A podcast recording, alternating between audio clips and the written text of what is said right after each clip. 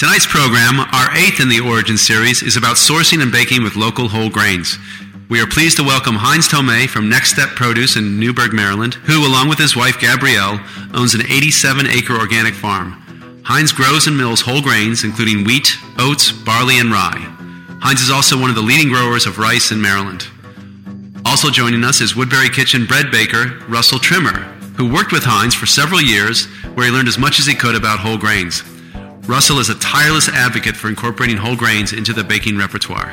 And now, I'd like to turn the program over to Dana Slater, the producer of the Origin Speaker Series. Hi, everybody. I'm Dana Slater. I'm the producer of Origins and wanted to welcome you to, I think it's our seventh or eighth, eighth, eighth installment. Actually, it's a year anniversary. So we've been doing this for about a year. Our small gatherings that talk about the local food movement and the people behind it. And tonight we're just utterly thrilled to have Heinz Domet. How did I do? okay. And Russell Trim, I'm sorry, Trimmer. Trimmer, who is the new bread baker at Woodbury Kitchen. And Spike will tell you all about Heinz as we go along. Just a couple of quick announcements. Tonight's proceedings, if you don't know, are being recorded. So if you need to go to the ladies' or men's room, now is a good time. We'll be in here for about an hour to an hour and a quarter, depending on how the conversation goes. And we want it to be just that. We want it to be a conversation. So if at any time during the presentation you want to raise your hand, I'll come over with the mic and please just speak your mind. You know, don't, don't wait until the end of the evening. A couple things about our upcoming events on February 18th, which is a Thursday night. We're going to be talking about sustainable seafood. And we have a wonderful panel. We have TJ Tate from the National Aquarium, who's their new director of sustainable seafood. We have Lee Carrion, who's a, a crabber in Dundalk, and Tony Conrad from Conrad's Crabs and Seafood Restaurant. So just mark your calendars for that. And then April 28th, which we're skipping March because I'm going on a little trip. we're having a fellow named Bernie Herman, who is the head of the American Studies Department at the University of North Carolina. And we're still confirming a few other panelists, but that'll be about foods of the Chesapeake, focusing on the eastern shore of Virginia. A couple of thanks, real quick thanks to Hannah Reagan, as always, for being such a great coordinator behind the scenes for everything. So, big hand for Hannah, please. I want to thank Mark over here from the Broadcasting Institute of Maryland. He volunteers his time um, to record this for tonight. Mark's been with us since day one. We really appreciate everything he does for us. Mary Romeo in the corner does all our social media. Thank you, Mary. Like the Facebook page, please. Origins, a speaker series. And lastly, Sean O'Shea, who couldn't be with us tonight, but she volunteers. She's a local florist and she provides all the beautiful flowers for us for each event. So I think that's about it. This recording will be on Heritage Public Radio. It's an internet radio station all about food. It's based in Brooklyn, New York, behind Roberta's Pizza. I had the pleasure of going up there in December. It's literally about as big as this little space right here. but they would love you to like their page and look into their shows as well. And we're hoping to bring them down here sometime this spring. Spike doesn't know that yet. but uh, we are. So that's about it. so without further ado, I'm going to turn it over to Spike. And thanks for coming. Well, thanks, Dana. Once again, welcome to the friendly confines of Artifact Coffee, where we hold these conversations. I have to say, I've been looking forward to this one for a long time. We have, as Dana mentioned, the privilege of having Heinz Thomet, who, along with his wife Gabrielle, is the owner and operator of Next Step Organics. Next Step Produce. Produce, down there in southern Maryland, Charles County. They've been there for about 15 years. He is truly one of the titans of the local food scene. Somebody that we've at first kind of looked up to from afar and then gradually got to work with over time. I remember vividly, even if Heinz doesn't, my first visit to the farm and just how inspired we were Heinz took us up next to a field of flowering buckwheat and just had us, all of us busy, hyperactive restaurant people, just stand there quietly, don't say anything, just, just listen and just take this in. And we just stood next to this field of flowering buckwheat and just could feel and hear and sense the life that was in that field. And I think to me that's become emblematic of what Heinz does and, and how he, he thinks about food is, is it's, it's clearly his livelihood, but it's also this life force that he's working with. And it's definitely inspired and informed our work since that day. And we're happy now to be able to call Heinz one of the farmers I think that we work most closely with. We drive a little van every week in season and every other week now that it's winter down to the DuPont Circle Farmers Market in DC to pick up produce and freshly milled flour, which is what we're going to be talking about tonight, from Heinz's stand there in DC. And so, very happy to have Heinz with us. Also, here, newly arrived to the Woodbury family is Russell Trimmer. He's our new bread baker at Woodbury. He comes to us via some time working with Heinz on his farm and also from a bakery called Sub Rosa in Richmond. I think we got together because of our shared interest in baking with whole grains. You'll come to understand just how important that is to this entire kind of undertaking of locally grown and milled grain and flour. The use in baking with whole grains is incredibly central to all that. So glad you guys are here. I guess I will start with Heinz for a second. If you could just give us a little bit of background on Next Step, particularly, I guess you've been working with grain, growing grain. I remember seeing a very simple one page website that I think you had up for a little while that talked about your efforts. That's what first intrigued me how and why you do it. Uh, Next Step Produce, uh, our first season was the year of 2000, and it was the first time in my life was I uh, was doing the self-employed thing. Before that, I was working for many different places, and one of the underlying thing at Next Step Produce is was still is I said, I need to have something I can guide the farm and come up with a slogan, a motto, and we, the motto for us is committed to growing excellent food in harmony with nature. And there, the food, you know, food for us should be nourishing and not just be a belly filler. And the other thing is, how do we do that without being at war with nature. You know, just you can look at any farming magazine, there's a lot of war talk in there, man against nature. All the chemical farmers is a war against nature.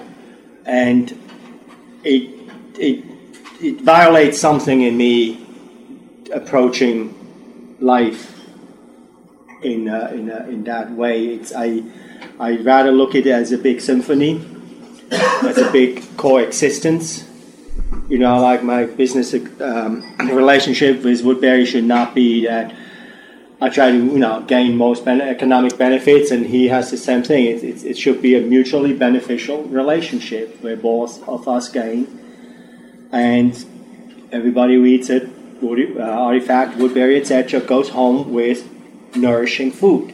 Food should be grown to nourish people and not just to fill belly. So that was a big underlying thing. Uh, when we purchased a farm, we owned the bank. We owed the bank a lot of money, so vegetables was a way to pay back the banker the fastest. And then we started. You know, when you look at the local food movement, we covered produce, we covered the animal protein, we covered liquors, brandy, you know, spirits, all that stuff. That's fully covered you can get drunk locally without any troubles. Um, and that was not part of my vocabulary. I, I'm not. I need all my brain cells to to be part of the change. You know, what does this earth need? So then grains came slowly in. So we now it's the grains, particularly with the wheat. There's a number of people who say you cannot grow quality bread grain on the East Coast uh, grain, wheat by nature is a semi-arid crop. It needs the moisture to establish. It needs the dryness to to mature. The East Coast does not provide that. So that was the first thing. You know, are all the people who say you cannot grow, are they right? I didn't have to prove them wrong. I just had to find out for myself. So we did the bread grain, but we did many other things. We grow hulless oats, we grow hulless barley we grow rye, we grow sorghum, we grow millet, we grow rice, um, buckwheat, buckwheat. Um, and it's all, you know, when you want to do a sustainable farm, when I look, for example, at the forest, when I look at a, an old a meadow, it's not a monoculture, it's not a single crop, it's a tremendous diversity. And my understanding of sustainability leads to diversity. Like um, with the wheat, you know, year we planted uh, wheat for, for growing for bread. I would mix in poppy seed flowers, uh, uh, seeds, and I would grow in bachelor's button in there just to have a blooming element in there. Had a very li- nice talk with a baker from Washington State not too long ago. He was talking about camelina. That's my next thing. Can I grow camelina with the wheat? To A, break up the monoculture, and then B, have another crop. I can press camelina into oil. It makes a good oil. I haven't talked to Spike about it yet. It may take me five years. Who knows? But next step for me was really, you know, can we grow good food on the east uh, in, in Maryland on that piece of land which, through destiny, was brought to me, and can we grow that in harmony? That's that's what we're all about. And if you do it right, I think the finances will be there. So, so that's in a nutshell. It's it's way more complicated than that, but we have to stop somewhere. There is this history, I think, that that I've become aware of in the Mid Atlantic. You know, that wheat kind of came in and replaced a lot of the more, well, especially tobacco, as tobacco exhausted the soils around the Chesapeake, which is kind of the cash crop that drew a lot of early settlers here and was the the basis for the extractive economy that that started things out in the 16 and 1700s. And then wheat came in and be, established itself as an important another export crop. Um, it's really the crop around which, or the the um, the product around which the port of Baltimore kind of established itself as an export port. Um, in, by the early 1800s, wheat and wheat products, flour, and even baked goods, you know, were the number one export from the port of Baltimore. And with the shift in transportation infrastructure that occurred kind of after the Civil War, most of that went away. And that's that the reality that wheat had played an important role in this um, you know agricultural region, this food shed, at some point, you know, intrigued me. And then, of course, when I heard about what Heinz was doing, that was kind of where the pieces of the puzzle started to come together. We've been baking with Heinz's wheat now for four, four years. Yeah. yeah, years, and continue and and his and buy his rye and other things. We've had trouble connecting the dots because we've been working it into our baking, but it's difficult, and there are challenges. Whole grain baking is it's not as easy as just like oh I'll do a, a little bit of a switcheroo here. I'll add, I'll take out some flour and add some whole wheat flour. We've come to understand that, and when, when I started talking to Russell and found that he, he shared a lot of the same kind of ideas and had worked with Heinz, of course, which says something about him, we're excited to bring him in. And I would love, Russell, for you to talk a little bit about, you know, it's your early days here at Woodbury, and um, but maybe just more broadly about, you know, why baking with whole grains makes sense, what kind of drew you to that, and, and what you found as you've gotten more into it. The real privilege of working with the grains that Heinz grows is that whether you're looking for the best bread you can possibly have, whether you're looking for the healthiest bread you can possibly have, whether you're looking for a healthy economy, healthy restaurants, this grain is the answer. You don't have to pick and choose, they all come together. That starts with whole wheat because just from a purely scientific, stepping back from the philosophical perspective, wheat flour is not a commodity crop. The wheat berry is the endosperm, the starch. It's the bran on the outside, and then it's the life part, the germ. And that's mostly oils, which means that within a week or two, it goes rancid. When we go to the grocery store and get whole wheat flour, basically 100% of the time, it's going to be rancid, which means that very few of us, and for me several years ago, I had never tasted what good whole wheat tastes like. We talk about whole wheat things in sort of apologetic terms, and I catch myself doing this all the time, even now, still. It's like, oh, and and you never guessed this is made with whole wheat. But in fact, when you don't have the rancidity and you don't have all of the vitamins that have been oxidized, when you have a good freshly milled flour that contains good nutrients because it's been grown in harmony with nature in soil that has good nutrients. The flavor of that whole wheat comes through in a way that you could never get from just white flour alone, where all of the interesting things, all of the character of the wheat has been taken away. The privilege of my job is the privilege and the difficulty um, is trying to bring the amazing aspects of the wheat of the other grains that Heinz and other folks grow in this area to bring that out in bread so that people recognize that we're not just sort of trying to do a switcheroo here where we pay more money for things that are local just because they're local. In fact, they're critical, they're really flavorful, they're really healthy, and make great bread.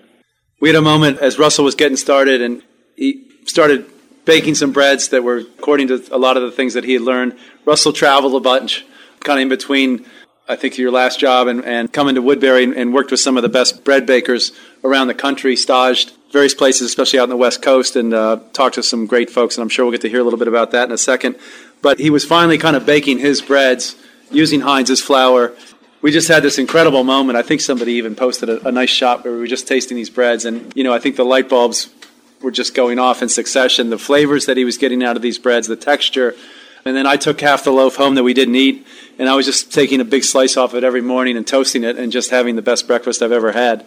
Some of our West Virginia salt and uh, and this incredible bread that was incredible as toast. You know, four days later, it was unbelievable. I mean, what you know, hydration is a huge part of, of I think the way of, you need to think about whole grains. Is that true, or not to get too into the deep end of the technical aspect of baking, but I mean that's fundamentally different than anything we've been doing at Woodbury up to this point. Yeah, so there's there's a couple things that have to come together in doing really good whole wheat bread. There's the freshly milled aspect, so you don't have the flavor of the rancidity. There's good and interesting varieties, and Heinz can talk more to this point. Variety wise, there's been a push for breeding for yield, and flavor is just sort of not in what people are thinking about. Not because there's any like genetic trade off between flavor and yield, just because it wasn't in the cards. And so there's a combination of bringing back old varieties and using new varieties that means that we have varieties that can yield well. There's plenty of room for improvement, and science will tell you but that bring forth that good flavor. The challenge is that with whole wheat, you have a bunch of extra sort of stuff in there. And it's amazing stuff, but it's stuff that doesn't behave predictably. Um, it's stuff that life can actually exist on. Bread is a living product, it's alive. And there's been a lot that's been done to try to industrialize that process, but at the end of the day, it's still alive. And when you introduce actual nutrients into the process, it means that you have to read the dough because depending on what's in there, what yeast or what natural leavening you put in there, it's going to go much faster or much slower in a way that if you're throwing yeast into white bread, you can sort of get it down to science. But you have to feel the dough. You have to work with the freshly milled flour, which there's a number of things that Heinz is doing that we're all doing that people say are sort of impossible. And in the baking world, everyone, point blank, basically everyone, at least up until the last several years, has said that you need to age your flour at least a month in order for it to behave predictably and have the strength to make good bread. Well, by that time, the oils are rancid, micronutrients are gone. But in my travels, I got to talk with this amazing visionary fellow named Dave Miller in Chico, California. He was profiled in book Cooked by Michael Pollan relatively recently. He has a giant stone mill. He mills, and then within minutes, he's mixing the dough. And he does 11 different kinds of bread once a week. He's sort of in semi retirement now. 10 of them are completely whole grain. One of them is half and half, a sort of an introductory bread, which is completely unnecessary because the rest of them are all mind blowing. He told me that the science of, of all of this, of freshly milling and such, is yet to be done. The few studies out there he knows of that you can find on the internet show that immediately after milling, flour is incredibly strong. And then over the course of several weeks, it becomes really weak. And then once all the things in it get oxidized after like a month, then it's strong again. There's a lot of things in each stage of this process that are being written anew, that are being rediscovered, where there is science that hopefully will catch up at some point, but we can stand by a field of buckwheat, we can feel dough, we can taste bread, and know that we're on the right path. It's really and hopefully hands. science catches up. Yeah. But So, talking about varieties, and I think Opie and I were laughing about this earlier because if you spend any time in a restaurant kitchen, a lot of times the variety of, of flour you see is these two 25 pound bags of gold medal AP flour that come in. It's the only flour I ever really saw in a restaurant until Woodbury. And that's the flour that we cook with or work with, bake with, you name it. Even this talking about varieties, Heinz, you're growing a number of varieties on the farm. I think, in a sense, trialing them, you know, finding ones that work for you, work for this climate. The yield and the product, the end product, is something that. Can you talk a little bit about that process and what you're doing with the wheats on the farm? As I said, the starting point was that you cannot grow a good quality bread grain on the East Coast. So then I said, well, let me plant as many different varieties I can get my hands on. Let me grow, you know, heritage varieties. Let me grow modern varieties. Like we started out with three modern, newer varieties, hard red spring wheat varieties. Like even this fall, we planted three hard, no, two hard red spring wheats. We planted two heritage, heritage varieties, a soft white winter, hard white winter, and it's all really finding out what is the and what does that shine? You know, like our hard white winter, it really shines in making like a pizza crust. It has the most elasticity of any of the grains I grow. And that was just that was really beautiful. Like the, the pastry flour we grow, it makes good pastry, but it still has flavor left. You know, it all really goes back. Are we growing foods to fill the belly or are we growing foods to nourish? And now also, you know, like Russell is a different character than I am. Why should we have that uniform food? I don't believe that, you know, beer should replicate itself in LA as well as in Boston. I think that unique characteristics should be maintained. And what does well on my place with my soil under my management? We start out with many different varieties and then, you know, streamline, streamline them down. After a few years, we say, hey, drop this. It's really not shining in anything or not coming close. So we, you know, we're simplifying things, but it's all finding out what does well. You know, like with the rice, we trialed 17 different ver- uh, rice varieties this past summer. It's all about what does well on my ground under our management in our situation. And then let's see which one tastes the best. And then what tastes the best and what yields, you know, good, then that's the one we run. But there is no research out there who tells me what pathway to take. And So, what is the pro- relatively small scale farmer here on the East Coast. What does it take from harvest basically through to milling? You're doing it all on the farm. I mean, a lot of what we talk about is are locally grown and milled flours that that Russell's now baking with. What does that look like for a farmer of your scale? Because one of the things I'm aware of that I'd love for you to share is the the, the investment that you've made, first and foremost, in, or at least most obviously in in machinery and equipment to help you do this. We are an organic farm, and that organic par- uh, farm is part of the harmony. The chemicals is an expression of a warfare, and that was not part of my vocabulary. When we started farming, you know, we did what we call a life support system as, as much as we I knew all about it. We grew cover crops, we grew crop rotation, the whole nine, you know, whatever we, we knew of, could think of. And then six years into the game, I said, hey, the food we grow is not as healthy as we as it ought to be. We were not, you know, reflection on the, the health of the plants, etc., says it's not what it's supposed to be. And a lot of it has to do, Spike was talking about this land was used for tobacco. Everything along any of those major rivers, that was tobacco ground. Tobacco the way it was grown, it was grown as a soil destructive crop. It, it's a crop, it's a, it's, a, it's a summer crop. You plant it in end of May, you take it off in October, the fields were bare, you plant it again. It's a crop which you plant about two feet apart, six rows from row to row, so the ground was bare 10 months of the year, nine months of the year. And that meant bare ground in this bioregion is prone to erosion, it's prone to deterioration.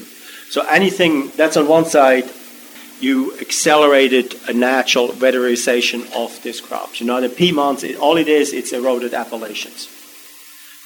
Now, you can go on the USDA uh, websites. They have soil maps of which shows you what part of the United States is depleted in what mineral. Like I grew up in Switzerland. In Switzerland, over a hundred some years ago, that uh, figured out that this the Swiss landscape is depleted in iodine. Iodine leads to a certain illness. I forgot the name. Christopher Columbus figured out. You know, you cross the ocean and you run out of vitamin C, you're gonna get sick. So for us to grow food really meant we had to address all those trace elements. And then we sort of embraced the Albrecht system. There's two philosophies in farming. One is use nitrogen as the fuel, another one is use calcium as the fuel. With the calcium as the fuel, we should be able to accomplish the yield without sacrificing the, the, the quality. That's why we run with it the nitrogen fertilizer, you get the yields, you pay your mortgage back probably way faster, but you end up with a lot of belly filling material. And which, if you're in the medical industry, you love it because people will come to you. The food you eat is the foundation of your health. There is no if, no but. You had a question back there. I wanted to find out, you mentioned that it's very easy to get drunk locally here in Maryland. And one of the reasons how that came about is uh, there's been a lot of education helping families turn tobacco farms or family farms into um, in, into wineries and vineyards and and growing and producing grapes and converting their soil into something that's a little bit more manageable for our region. Are you taking your knowledge and the things that you're learning into, and helping to educate other farmers in our area, in our region, to help make a more sustainable grain industry as a whole. I, I, love what you're doing. I buy a lot of your grains, but I have a lot of trouble finding it outside of. Well, we're just a um, small guy. So that's what I'm wondering. Are you taking and expanding and helping to oh, spread your knowledge and um, make Maryland a fertile grain growing plateau? For, for, I think most, if a large scale farmer would look at my operation, he would just walk away shaking his head because I, I violate too much of what he learned. We're too far, you know. You know, you have to see, like 15 years ago, the only thing you could grow in southern Maryland was tomatoes, uh, uh, cantaloupes, and sweet corn. That's the only thing you could grow. When I started talking to farmers that, hey, you can make a porridge out of sorghum, for example, it's not just bird food. You can grow rice in the mid Atlantic. People look at me like, where are you from? So no, I'm too far. I'm just too. I, it's it's it's has not sunk in. And then also, the average U.S. farmer is what 58, 59 years old. The average U.S. farmer, according to USDA statistics, makes 19,000 bucks a year. So between 59 years old and barely making a living, how much change you expect? The change has to be driven by the consumer, not by the farmer that's that's the way I see it. And as I said, I like um, a, a, couple distilleries, for example, approached me to grow rye, and I I just uh, I couldn't get friendly. I, I want to grow food for people, not to get them tipsy. So I tried to, you know, say, hey, neighbor farmer, you have the land. Why don't you grow rice? And the couple farmers I talked to, they just snuffed their, their nose as I said, you, it's harder to teach a six-year-old man a new trick than than a young person. And it's the young people. The capitalization we've done have been tremendous. And the capital, you know, because there was no industry in place to clean grain.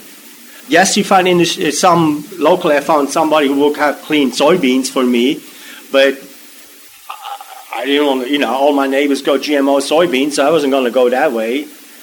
And then going to him and say, hey, I need to get whatever hairy vetch out of wheat, he would not have done the capitalization. So we did it all because I'm in it for the long run. And as I said, people need, need good food. I, my family needs good food.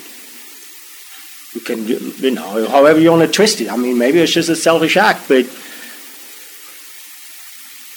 good food is the foundation of your clear thinking and on your health. And so with my doing outreach, no, you could hang me on it. It's but on the other hand, I know I'm just too um, too radical in many ways. You know, you're not going to find more than a couple of rice growers in the Mid Atlantic. You have to go all the way down to uh, South Carolina. Millet, it's not part of most people's vocabulary. Barley, you know, we grow amazing hulless barley. I mean, uh, when was the last time you had a barley soup? It's just not part of people's vocabulary yet. But for me, is how do we grow with the least resistance, and then also how do we do that in a diverse way? As I said, it all goes back. This bioregion here, by nature, is very diverse. Just walk the forest. It's not just loblolly pine. And then how do I come in and work with nature? And the average farmer, when you go through ag education, you are out there with your machine gun and you, you make sure everything is, is, is subdued. It's a, just a totally different approach. Part of the difficulty and the beauty of doing this work is that um, farmers have, some farmers have so much of the knowledge um, and so little of the time to and capacity when they're done doing such hard and important work. Um, to go out and evangelize in the world. Um, and so that's sort of, if I can speak first, Blake, what Woodbury is all about. Um, and a lot of the responsibility lies in us here um, to share Heinz's work with others. And um, it's not it's not as hopeless as it might seem at some points, um, because a lot of farmers actually already are growing grain in this region. They're just not growing it for human consumption. Um, the reason that Heinz got into growing grain, or at least part of it, is that um, they're important cover crops. Um, and the better farmers are growing cover crops whether they're harvesting or not. Um, so there's the knowledge part, there's the age, um, the a lot to learn um, in terms of growing wheat and other grains that are especially nutrient dense and good for baking. Um, and there's the huge investment that Heinz has made in cleaning, in milling, and harvesting equipment. Um, but farmers are already growing grains. And there hasn't been a lot of education for bakers or professionally or home bakers. Um, there isn't hasn't been the infrastructure, um, but farmers are actually probably closer to making a regional grain economy happen um, than the end users are um, in a lot of ways. And it takes a, the vision from Heinz to to expand beyond the basic commodity wheat and rye. Um, but well, one of the things you know when I talk to Heinz and and sorry, no, go ahead. Well, well, I'll just say quickly when I talk to Heinz, um, I, I've never asked him a question where I felt like if he didn't know, he always gives whatever questions in front of him his full kind of concentration. And a lot of times he'll say, "I'll get back to you," and it's not just kind of like a, he's not, you know, holding me off. He, he'll get back to me in a very thoughtful email about why he can't do sorghum uh, syrup for us at this time. And you know, we, we kind of embarked on this. Uh, I, you know, I, I when Heinz was growing and we were getting grain from him, I kind of put in front of him, how about mustard seed? And that to me was one of the great successes because he, he was thoughtful about it. He went and did his research, came back and he said, I think I can grow yellow mustard seed here. I think uh, the qualities of yellow mustard seed as opposed to brown or black mustard seed would do the best in the mid Atlantic from what It, it was a Oriental mustard is extremely small, needs a different technology. I, I we couldn't grow Oriental mustard. I was just not willing to spend the extra technology. So that it, what it, the good news is we ended up with a thousand pounds of, of yellow mustard seed uh, the next year that we're still working with, that Lauren's still working with, and that's that's our mustard now. Um, but I feel it's similar. I think when I hear Heinz talk about the certitude that a lot of people have about what's possible, um, what can be done in this region, or you know, ultimately, I think what makes fiscal sense. I think what makes fiscal sense to a lot of growers um, because they're used to or they're very sure that things are done a certain way and can only be done a certain way. Um, and what Heinz is willing to kind of go out there uh, and and try and, and kind of work through what at here at Woodbury, uh, what we're able or, willing to kind of work through. It's very similar, and I agree wholeheartedly with Russell when you know it's kind of our job then to take what Heinz has done and and work with it in this case in the form of uh, of you know baking with Heinz's uh, flours and see see what's possible. It's incredible. I, I agree with the, the word Russell used. I, I feel very privileged to be in that position, um, to be working with Heinz's, in this case, uh, his, well, anything he grows for us, all of which I, I, I just slip in is going to be part of our uh, supper here in a minute. Um, but did you, oh, somebody else?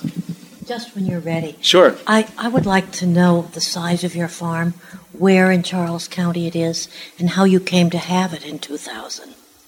Uh, what was the last part? And how you came to have it in 2000, how you came to this. Oh, um, well, we are. Um, oh, we're, uh, when you take 301 south, we're the last town before you cross back into Virginia.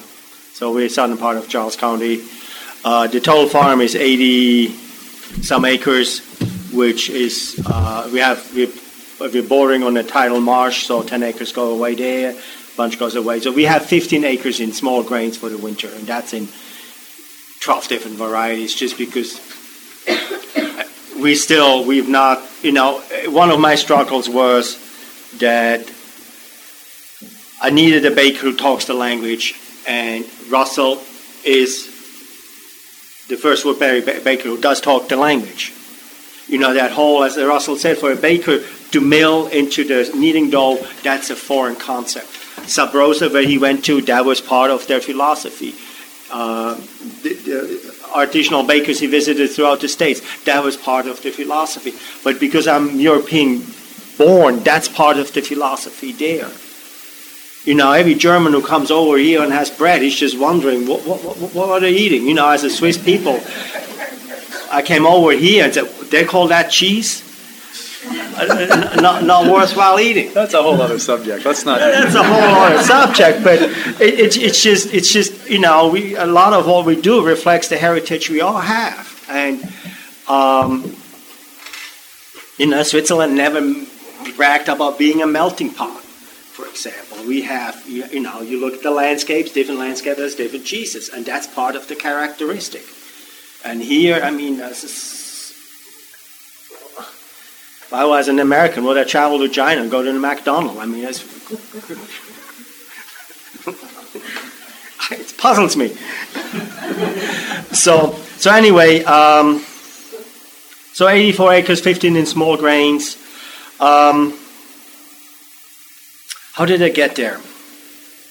In 99, I worked on a big industrial organic farm up in Pennsylvania, and um, we had I forgot, 20 acres in tomatoes. I don't think I ate more than four tomatoes or five tomatoes the whole year. They looked perfect. There's no flavor left. They were meant to be shipped. They were meant to be looked at, but it was just not worthwhile eating. And I said, you know, what, what's the point? It's like you go to the farmer's market now and you buy a greenhouse grown tomato. What, what's the point? I mean, they can't get the flavor in there. They don't have the flavor in there. So why you support it? You know, now is the time to eat watermelon radishes and turnips. I mean, uh, kale, that's the time now, and that's what will nourish you, not that red looking something, you know, just because you don't know how to adjust your plate as the year progresses. So, so anyway, a friends of mine owned a farm, and there was a transition from farmer, you know, the old farmer left, and I was sort of worked on that industrial farm in Pennsylvania, and uh, I was just not meant to picking salad greens 40 hours, 30 hours a week. My knees just didn't, not, we're not going to last. Those farms function because they can rotate through the Latino population year in, year out. You know, nobody's meant to pick cucumbers eight hours a day. You want to destroy yourself real fast? Pick cucumbers eight hours a day. I mean, we just, you know, yes, we white people sit on the tractors and do the nice work, but we just cycle through the Latino communities like there's no tomorrow. And that's not right. And that all goes back, you know, that whole harmony. Um, how do we, you know, if I wanted to play that self employed game, I mean, what, how do I implement the philosophy I carried? So anyway, friends of mine had the farm. They approached me, Heinz, would you like to farm it? And I looked at it. I said, yep. If I want to farm, I want to do retail. I was close enough to a big city. I didn't want to drive four, five hours to get to a metropolitan area. I wanted to be far enough south to grow figs. That was my big dream. that was a criteria. But I didn't want to go much further because I get heat rashes, and man, you get a heat rash in the summer, you are in misery what was it, four years ago, we had that two weeks over 100 degrees. Man, I was, I had nothing good to say about anybody growing SUV or had that, that big 4,000 square foot home. I was just heat rash day in, day out. It was just miserable.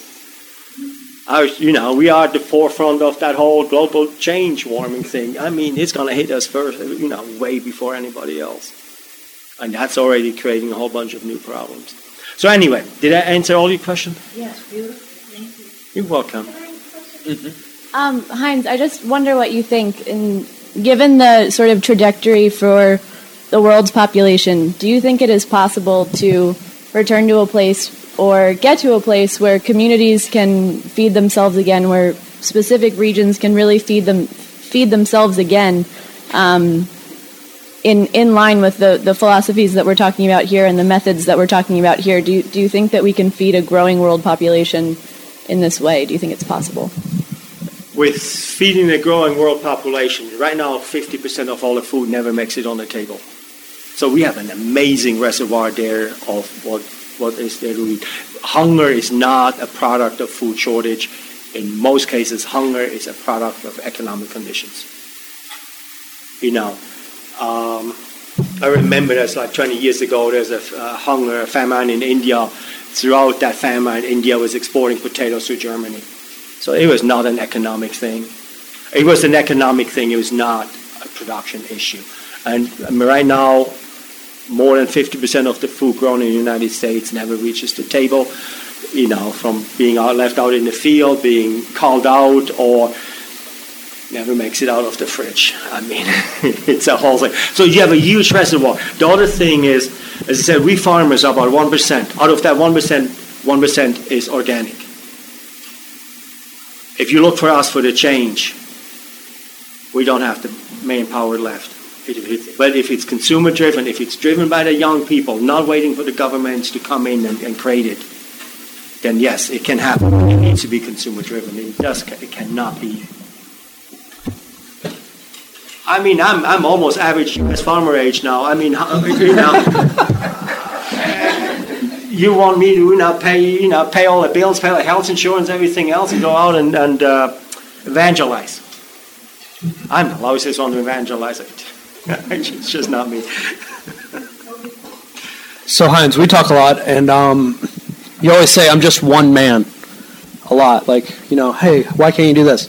Well, I'm just one man, and like, I just wonder, like, as we're talking about, like, 50% of the food, you know, going in the trash or the compost, like, what can the consumer do, you know, to, to help that along, to help, you know, people change their thinking and change, you know, the way they eat and change, you know, the grains that they're buying. You know, most people don't realize that if you buy grains at the grocery store that, you know, they're rancid or that it's not high quality. Like, what, what can people do to get the message out?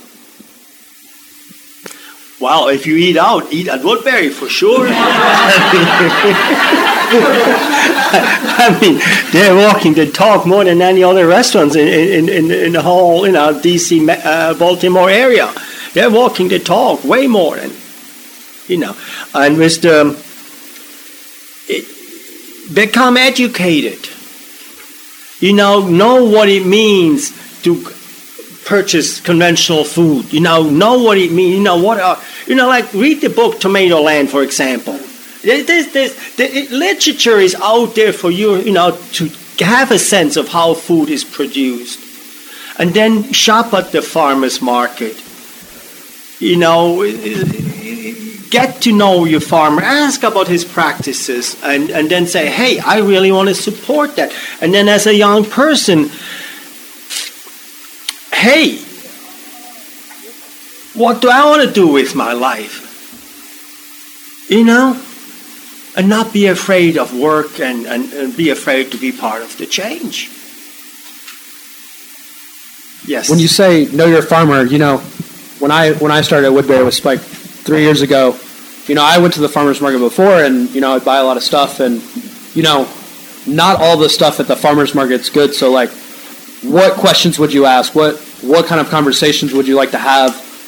What what kind of conversations do you like to have with with your customers and the people that are buying your produce? What are the what are the questions that you like to hear? What are the questions you don't like to hear? And and how can people really you know engage with with farmers at the market and really know where their food comes from? Because Sometimes you know you go to the farmers market and you ask somebody like, "Oh hey, are these your tomatoes?" And they're like, "Of, of course they're my tomatoes. Why wouldn't they be my tomatoes?" And you're like. Well, because it's 20 degrees outside, and you know they're not they're not growing right now. So, well, one of the things is like um, I can't speak about Baltimore, but in Washington D.C. we have uh, growers only markets, so there's no reselling. Like if you go to a market and you see bananas and oranges, that's a resale market. When they bring the first watermelons, they're coming from Carolina. They go down there, buy a big, you know, tomato, uh, watermelons for cheap, bring it up here and sell it for cheap. Um, growers only market, I think, as such, have a higher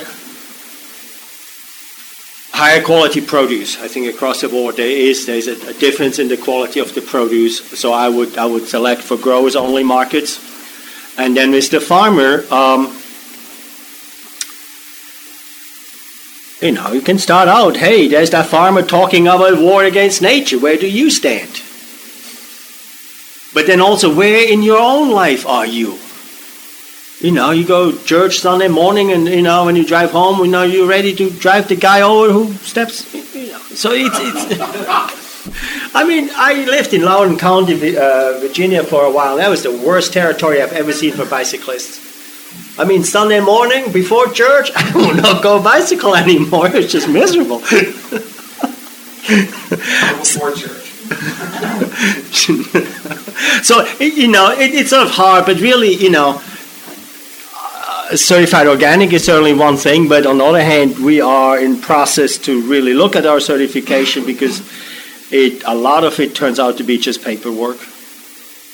It has nothing to do with a reflection or a philosophy. It reflects the philosophy of the farmer. Like, if I want to please my inspector, I can add three hours of paperwork every week, and it's just a plain exercise and I it just violates all my. I didn't function in this in the military because it was just this. I, I, I just didn't function. I did not function in the in the senselessness of it all. And with the uh, organic, I mean,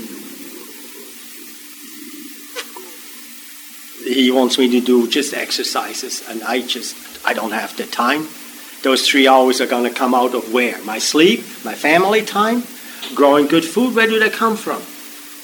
Or do I hire somebody and then you know reflect it on the price? But then on the other hand, I never wanted to grow food for the for uh, the money with, for the people with excess money. That was never part of my goal. Like I won't touch microgreens. It's decoration on the plate. I wanted to grow food, but that's all me.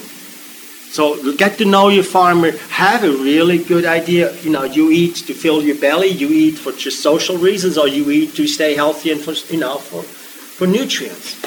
And then go to the market. I mean, taste those carrots. If they taste lousy, say, hey, they taste, you know, you need to really work on that. no, I know that at, at, the market I go to, I mean, my carrots are superior than anybody else's. They have sugar in it. And I'm not bragging. I had those other carrots, and they're generally across the board not worthwhile eating. And believe me, my guy next door, he has tomatoes in May. I you know, I have tasted them, and every time I just say it's not worth it.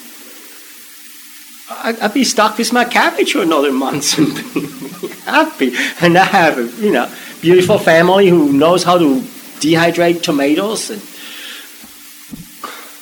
but that's where the self-reliance comes in. So anyway. Heinz, can you talk a little bit about your rice growing method? Um, because I think a lot of people are interested in learning a little bit about how you grow rice in southern Maryland. Well, um, globally, 90% of the rice is grown in, in a wetland situation as paddy rice because the rice, um, the, the water, the flooding of the field is really used to suppress everything else but the rice. The rice the rice plant, the roots go in a symbiotic relationship with the bacteria who brings down the oxygen to the roots. So the rice survives uh, flooded conditions. Like your amaranth, your pigweed, etc., will not survive it. So rice is used, water is used as a weed control. Now, because I'm on sandy soil and I do not have access to that kind of water, like in Louisiana, I forgot, was it? Um, I'm bad in statistics too. I think they used the equivalent of about 100 inches of rain um, to grow rice, which is which is not really sustainable. So you know, for us to grow, uh, so 90% is grown as paddy rice, 10% is grown as upland or dryland rice, and so that was the way for us to go.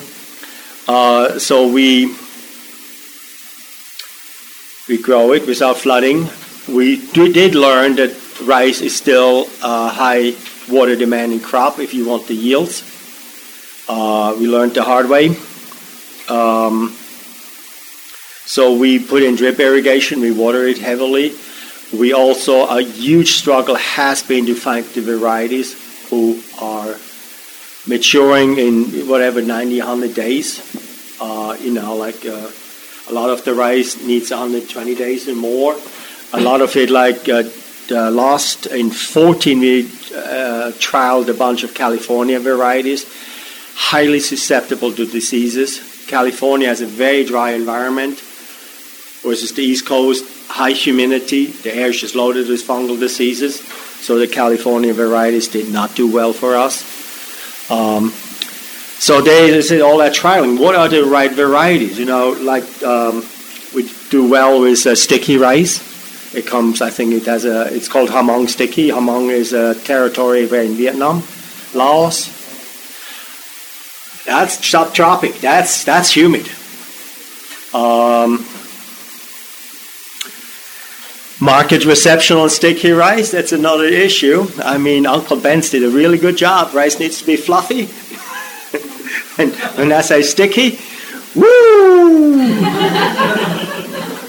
I'm very happy for Opie. He starts to embrace sticky. so and I mean, koshihikari, it's a Japanese uh, sushi rice. It, the flavor is amazing. And uh, one customer said she had one, uh, some uh, sushi rice, uh, koshihikari rice in California. Was a different animal. So it looks like the way we do the whole remineralization uh, pays off. Um, and this year, one who was shining was um, rice from Belize. We haven't done the taste test yet because that's then the thing, you know, is it is it tasting? Because if it's just ordinary brown rice, white rice, you know, why you only pay me five times the money when you don't get a superior product? So the superior product is part of the vocabulary. So it's all, you know, hey, you gotta have some fun too somewhere. So let's, you know. I mean, you know, we grow, we have a couple lemon trees on our back yard. If I can ask you to talk about the movement from the grain, from the stalk becoming oh, oh, flour, thank you, I'd, I'd like to so hear about it's, that. It's um, it's of hard, you know, everything is a, is a, is a circle where you start. So let's start. We, you know, decide of what varieties we want to grow, what field to put outside. We do the, you know, the preparation of the field, and we seed it. And with the seeding, you know, we aim for 35 seeds per square foot. We sort of do a scientific approach too, and then you know, because yield is then still important. So we aim for a certain seeding density, and then we. Uh, we also learned we have then to really make sure we have the tillering, and then we really just let it grow. And um, in so many aspects, as I said in the beginning, I put in um, corn poppies because, you know, for example, it was two years ago. National Geographic, it was web based, had an article that the honeybee senses the electromagnetic field around the flower, and that electromagnetic field tells the bee if the flower needs to be pollinated or just got pollinated. So we're starting to enter subtle energies which have been totally unknown to us. So the honeybee senses an electromagnetic field of the flower, and that field tells it, have nectar. I don't have nectar, for example. So for me, mixing in a flowering element breaks up that monoculture and brings in an insect because after all I just I do not just grow grain we also have bees. I have pollinators. It's all part of the harmony part. You know if I want to live in harmony with my surrounding what is part of that harmony what pollinator is part of it and also when I talked to that baker out from Washington State he said it, crea- it gives it more flavor I mean, how objective he was, we can certainly take him apart on that, but I like that saying, hey, I, I run with that. I do, you know, because it fits in in my bigger vision of how do I farm. So I live in coexistence. So on the technical, you harvest with, and, and then uh, then it matures, and then we have what's called a combine, which it basically cuts it and threshes it and then uh, we go through what's called an air screen cleaner. It's a primary uh, cleaner who uh, has an air stream to separate chaff, and then a sizer to, you know, takes the bigger seeds, uh, the you know bigger stuff away and the smaller seeds, and then we test for moisture. If you want to test uh, a store grain long term, you should get the moisture down to about 12% moisture content, and which is difficult to accomplish in the Middle Atlantic because of the high humidity. You know, if you go down to 30, 15, 16 percent, it, it's usually all you get, and so we like to get it down to 12 percent. A lot of it has to do is, I'm sure you heard all about vomitoxins in grains. I want to do, you know, that low moisture, we don't have any worries about vomitoxins growing in storage. Um, and then so, so, so we clean it, we dry it down to the desired thing, and then we clean it. And then because now I did not have that pure monoculture out there, I have a bunch of other seeds in there. I have mustard seeds in there, buckwheat seeds in there, veg seeds in there, and they're all. It gets awful complicated. You know, we have there's length separators, there's uh, flow separators, there's gravity separators so because you know at the end of the day, when you come to me in my stand and you look, uh, you buy some wheat berries and you look in it and you see veg seed in it, say, hmm, what's that? Mousy poop? Uh, and that sale is history.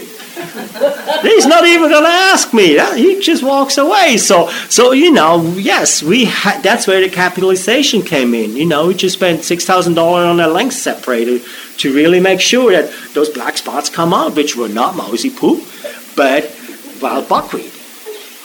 So, you know, so we re-clean it and then we store it, and then I get a phone call from Opie or Russell say, hey, mail me some flour. Because we also it all goes back, you know, do I grow belly fillers or do I grow food? And because that whole freshness, you know, like um, McGill University in, uh, was it Toronto? Montreal. Montreal had a study, fresh versus aged. Uh, in the aging process, you lose your vitamin E. There your fertility goes, for example. So there's, there's studies there. So freshly ground flavor is, is nutritionally superior And if I want to grow food, nourish you, investing in a stone mill was the logical thing. And then, you know, the man makes good bread. My wife makes good bread. Hopefully, you make good bread. And if you like what I do, you come to my stand, support me, and I go home. You know, keep my like uh, my insurance bill paid, whatever. I still need health insurance because in case I fall off the tractor, and the circle repeats itself. But you stone grind to order. I stone grind to order. I really don't like to st- to to to store grains because the oxidation happens. You slow down the oxidation by with cool. You know, the more you chill it down, the slower the oxidation happens. But I, I grind, you know, for every market. I, I, I hopefully I sell out. I, yes, by selling out means you could have sold more because somebody came and sold out. But I grind for every market and uh, Woodbury, you know, orders as they need it. Because as I said, it's, it's really about you going home and you have all the clear thoughts to be part of the change. One of the things I don't want to get, we might have kind of slipped over it, but the connection between the way that Heinz grows grains and mills flour and whole, whole grain, and our, our kind of focus now on whole grain. I mean, you talked about a little bit, Russell, but I'd love for you to kind of like pull that together because I think there's almost this, when you hear how Heinz does it, there's this, we're compelled almost to use the whole grain in some sense. Yeah. Well, Heinz talked about throwing away 40, 50% of, of food in the United States. White flour is a big part of that. We're throwing away the best 25%. Um, and from a purely economic standpoint, like, we can't pay Heinz, no one can pay Heinz to do the amazing work that he does and then throw away a solid quarter at least of that product. Um, nor would you want to, because, um, as Heinz just touched on, the freshly milled aspect is critical to health, and the corollary to that is that it's critical to having really amazing flavor in the bread. Um, it's also critical to having just good, sort of fluffy, enjoyable texture as well as flavor bread. Um, if you're ever in California, it's worth making a trip to visit Dave Miller.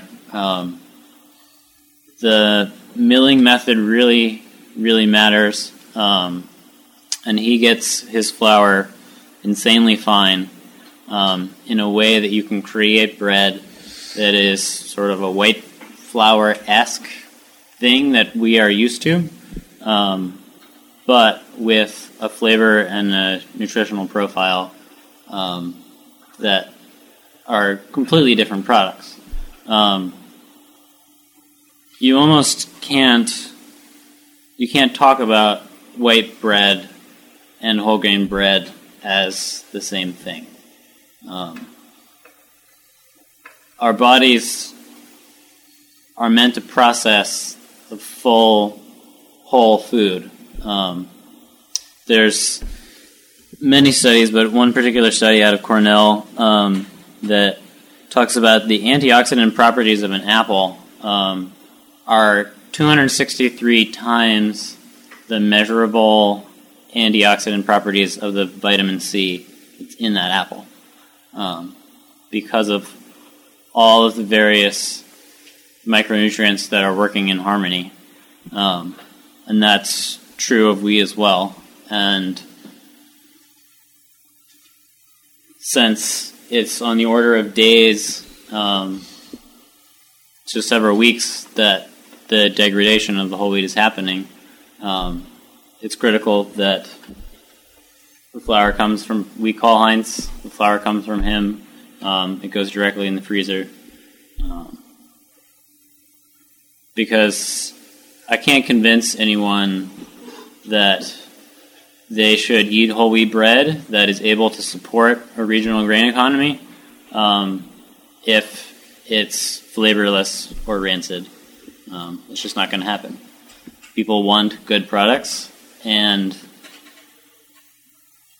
we owe it to Heinz as well as to ourselves to have a fantastic product um, from the fantastic flour and grains that he provides. And all of you could taste the bread out there. You know, it, it, it, it may be different than the Wonder Bread. It's definitely different than Wonder Bread, but it, it's, it's it's nourishing, and that's that's the end goal.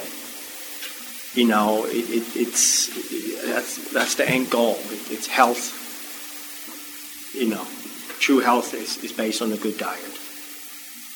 So, from a health perspective, an economic perspective, um, and just an enjoying life perspective, um, whole grain is the way to go.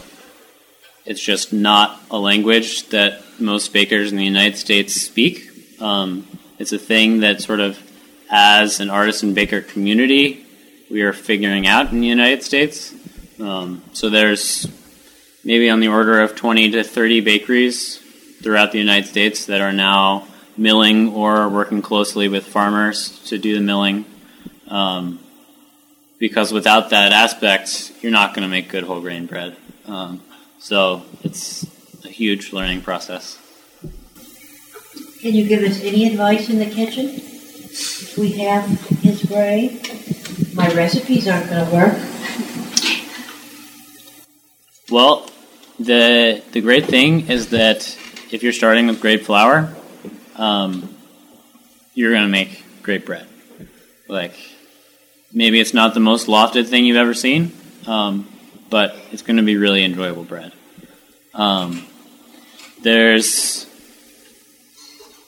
the sort of semi-famous no knead recipe that Mark Bittman popularized. Um, that would work really well with whole grain um, because part of the not oxidizing um, is that oxidation happens with time, but it also happens with mixing because that exposes flour to a lot of a lot of air, um, and so the method of getting the gluten to develop really well without a lot of work and a lot of damage to the flour um, is that you make a really wet dough, and then that because it's so wet, um, everything, the gluten and the yeast and the enzymes, it all flows through the dough really easily.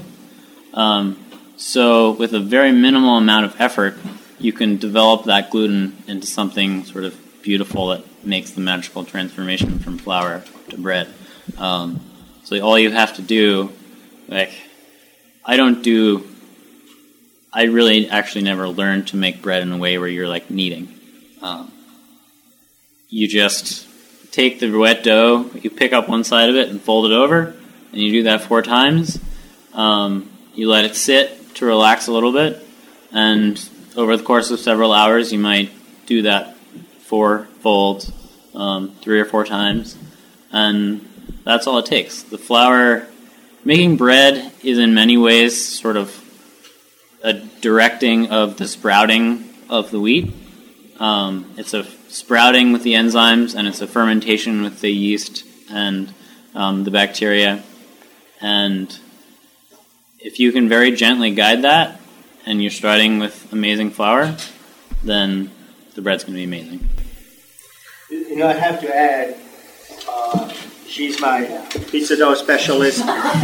she's my uh, she likes turkey red the most, and then her next other one is the hard white winter, and she makes a kneaded yeasted bread with very good success. And my wife embraced that no kneading method, and she became really good. I mean, you can almost let cook. Um, you know, you can let dimes disappear now in her hole in the holes in the bread. So she, it, uh, there's practice, but also the knowledge, and she definitely changed her style around a lot with you know. But she's sourdough she's yeasted, uh, and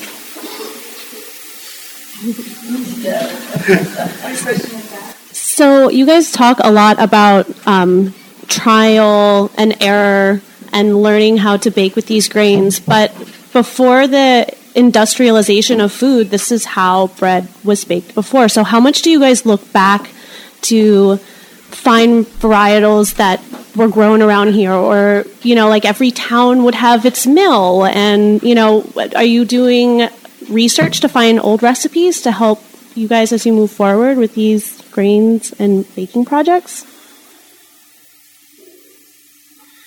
Um, see, with a lot of the very old varieties, other than Red Fife and turkey red, uh, you almost have to go back to a seed bank to get uh, a, a, a, gram of those seeds. And we have done that like uh, Sam's wheat, what we call Sam's wheat. That was a that, that's actually a newer variety. It goes back to a German breeding program for sandy soil. Somebody gave me 800 seeds, said, "Here, run with it." So we grew those 800 seeds, harvested it, replanted it, replanted it. You know, so it took us about three years, four years to build up the stock. We've done that with um, two varieties, uh, uh, Luther Burbank hulless barley. We've done that with Sam's wheat. We're doing that right now with a couple, uh, three or was it three or four purple barleys, one from Tibet, one from um, Ethiopia. So because it looked like there was a demand for purple barley, so we all, we definitely respond to requests. Um, but it's it, it, it, can be a three, four, five year thing. You know, like this past fall, um, a local home baker, author, um, Sam Fromartz, who wrote the book the, In Search of the Perfect Loaf, he came across a French variety and he could just not stop drooling. It was just amazing that it seems to have totally different qualities to bake than he ever was used to. And he, he said, "Here, Heinz, I organize you ten pounds, grow it out, run with it." And but it's gonna be probably 18 by the time I have it for market. In 16, uh, uh, we're gonna, you know, hopefully Russell is gonna make a bread and say Heinz, worthwhile drooling, and Sam is gonna make a bread and says worthwhile drooling. You were able to maintain that French quality, or we lost it. But I know that with Sam's wheat in the 14 harvest, he wrote off as pancake material, and then in 15, he said, yes, you can make bread. So something, you know, did I figure out how to do the, you know, the nutrient density aspect better? I don't know. There's a lot of unknown there, but you know, and then going back to the old varieties, uh, we do turkey red. Um, as I said, Hazel really likes it. A lot of bakers like it. It has definitely more character. We did another one called Red Fife. Um, Gabrielle made one loaf with it. She said, incredible week it, you know, we were still pleased with the end result, but and in the hands of a master, I mean, they can then bring it out. But if you start out as a Red Fife, um, it may take you six months to try it again. That's where you know, like the the, the hard white winter we grow, it, it, there is a different strength in there. There's definitely a different gluten strength, uh, elasticity, and you know, and for a lot of people who start out, starting out with something like that, which it's almost foolproof to succeed. You got to build on that success and not on 16 different failures. You know, why I stuck with rice is sort of a, a big question because I'm probably just stubborn because in um, 14, I mean, it was all just plain money loss we had you know, half acre in rice. It was basically got a you know a couple of hundred pounds. It was just miserable and everything cracked. It was just it was just a bad year. But I guess you know tomato year may have been good, and we paid our bills with tomatoes and, and absorbed the, the loss in rice. But that's where diversity comes in. If I'm standing on 16 different legs, you kick one out on the me, I don't even slow down walking. That's where diversity comes in. So. So answering your question, yes, we do, but we also we also you know look at what newer varieties have still the character of flavor and have some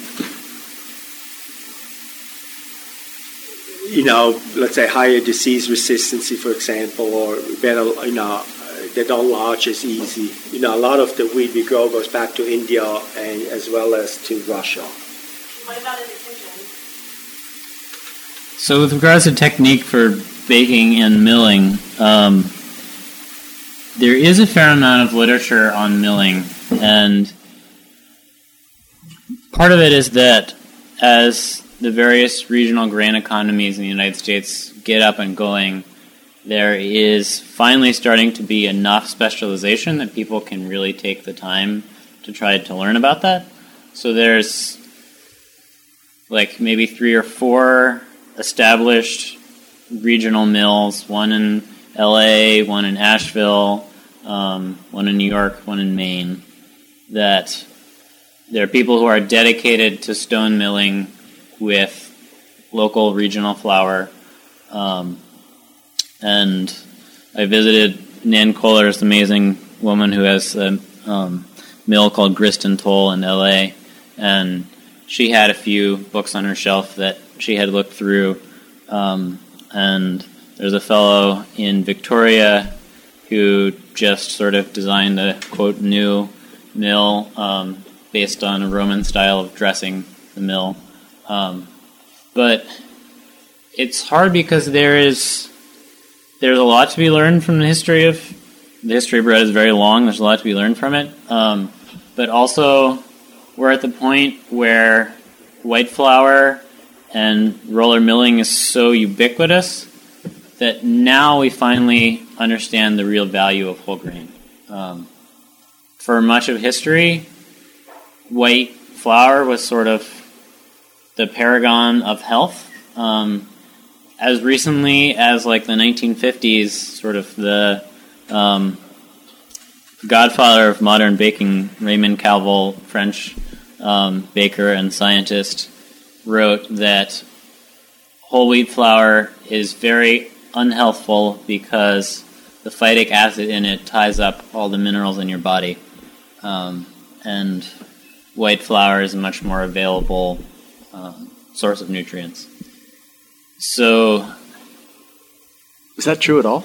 No, no, it's not at all. Phytic acid does tie up some nutrients, um, but when you make a naturally leavened bread, um, that gets rid of the phytic acid. And um, anyway, no, it's not true at all. So there's a new value that we've realized um, to using these methods, and certainly some people throughout history have realized the value of whole grain, um, but surprisingly not many in a way that's been recorded that we have access to. Um, but it's being discovered now that there are people who are dedicated to each aspect of this, um, and we have time and the proclivity to really delve into it a lot. What are the yeast considerations for whole grains? Um, so, bread that is fermented really quickly, um, the fermentation happens in the presence of oxygen, which means that there's no alcohol byproduct created, um, and the bacteria doesn't sort of start working for the first hour or two. Um, so you're not going to have much flavor if it's a quick fermentation. Um, and you're not going to have the acid that will get rid of the phytic acid, that will denature the phytic acid. Um, and you're not going to have the complete fermentation of the sugars that mean that a lot of people who have some distress from eating quick fermented breads um, and feel themselves to be gluten intolerant, etc. Um, a lot of those people can eat the longer fermentation breads. So it's not so much about yeast versus natural leavening as the amount of time that it takes. Um, so using a small amount of yeast is also very good. Um, but you don't get the same kind of flavors that you can get with natural leavening. And I call it that versus sourdough because depending on where in the fermentation you catch your starter, if it's a very young starter, then you can make a natural leavened bread that doesn't have any of that sort of harsh acetic acid taste to it. Um, you have more lactic acid, and that actually brings out sort of the innate flavor of the wheat. So I prefer working with natural leavening, but it's the long fermentation that really does justice the wheat. So we may be at that moment where we've talked enough about this and now we can go and try some of the incredible uh, grains that we've been talking about. We have a largely vegan meal in with respect to Heinz's um, uh, preference, and um, but we have a yeah philosophy. I'll go there, um, and we. Uh, just want to thank you guys, as always, for being a part of this conversation. It's so important. Hopefully, I've always said I can't talk to Heinz without learning something, and once again, that's true. But uh, they're not leaving. They're going to be with us. And so if you have other questions, don't hesitate to talk to us while we're here. That's part of the fun of this is that we all get to break bread together uh, after it's done. And, you know, if you need a better, uh, I think, you know, seeing Heinz and his family here, he, he came up earlier. We had we have grower meetings every uh, in the winter time for Woodbury and to talk about what we're planning for the season to meet our and talk to our farmers. And I just, you know, I'm always confirmed that we're on the right path when I get to, to see Heinz and Gabrielle and the kids. And glad you could all join us and uh, hope you will uh, have a great supper. So thanks again for being here. Thanks again for joining us tonight at Artifact for our Origin Speaker Series. With thanks to Dana Slater for producing the program, Hannah Reagan for her masterful coordination, and particular thanks to Mark Eldridge for recording this evening's conversation. We're grateful to be partnering with Heritage Radio in Brooklyn, New York for creating a home for the Origin Speaker Series.